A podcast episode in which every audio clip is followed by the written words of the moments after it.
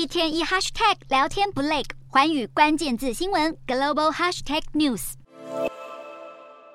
TikTok 执行长周受资在美国当地时间二十三号首度亲上火线，面临两党议员的质询。国会议员认为 TikTok 是中国共产党的工具，包含了许多伤害孩童心理健康的内容，应该在美国被禁用。尽管周受资一再强调 TikTok 不受中国政府控制，不少美国国会议员都表示周受资善用言辞来闪避问题。尤其是面对中国相关议题和针对孩童内容方面，他多次以事情很复杂来回应尖锐的提问。而面对这样一位年轻人独挑大梁接受美国议员的连番尖锐质询，也引发外界好奇，究竟这位年轻的科技新贵是谁？根据香港媒体报道，现年四十岁的周受资是新加坡籍，从小在新加坡出生成长，家境普通。后来远赴英国留学，更曾在高盛投行工作过。此外，他的妻子还是台裔的美国人。二零二一年，他跳槽到 TikTok 的母公司字节跳动公司，成为了这家媒介巨头的首席财务官。仅仅两个月后，他就成为了 TikTok 的 CEO。TikTok 如今在美国拥有大约一亿五千多万的用户，已经成为了对文化极具高度影响力的平台。如今，拜登政府和美国国会两党想在全美封杀中国字节跳动公司旗下的 TikTok。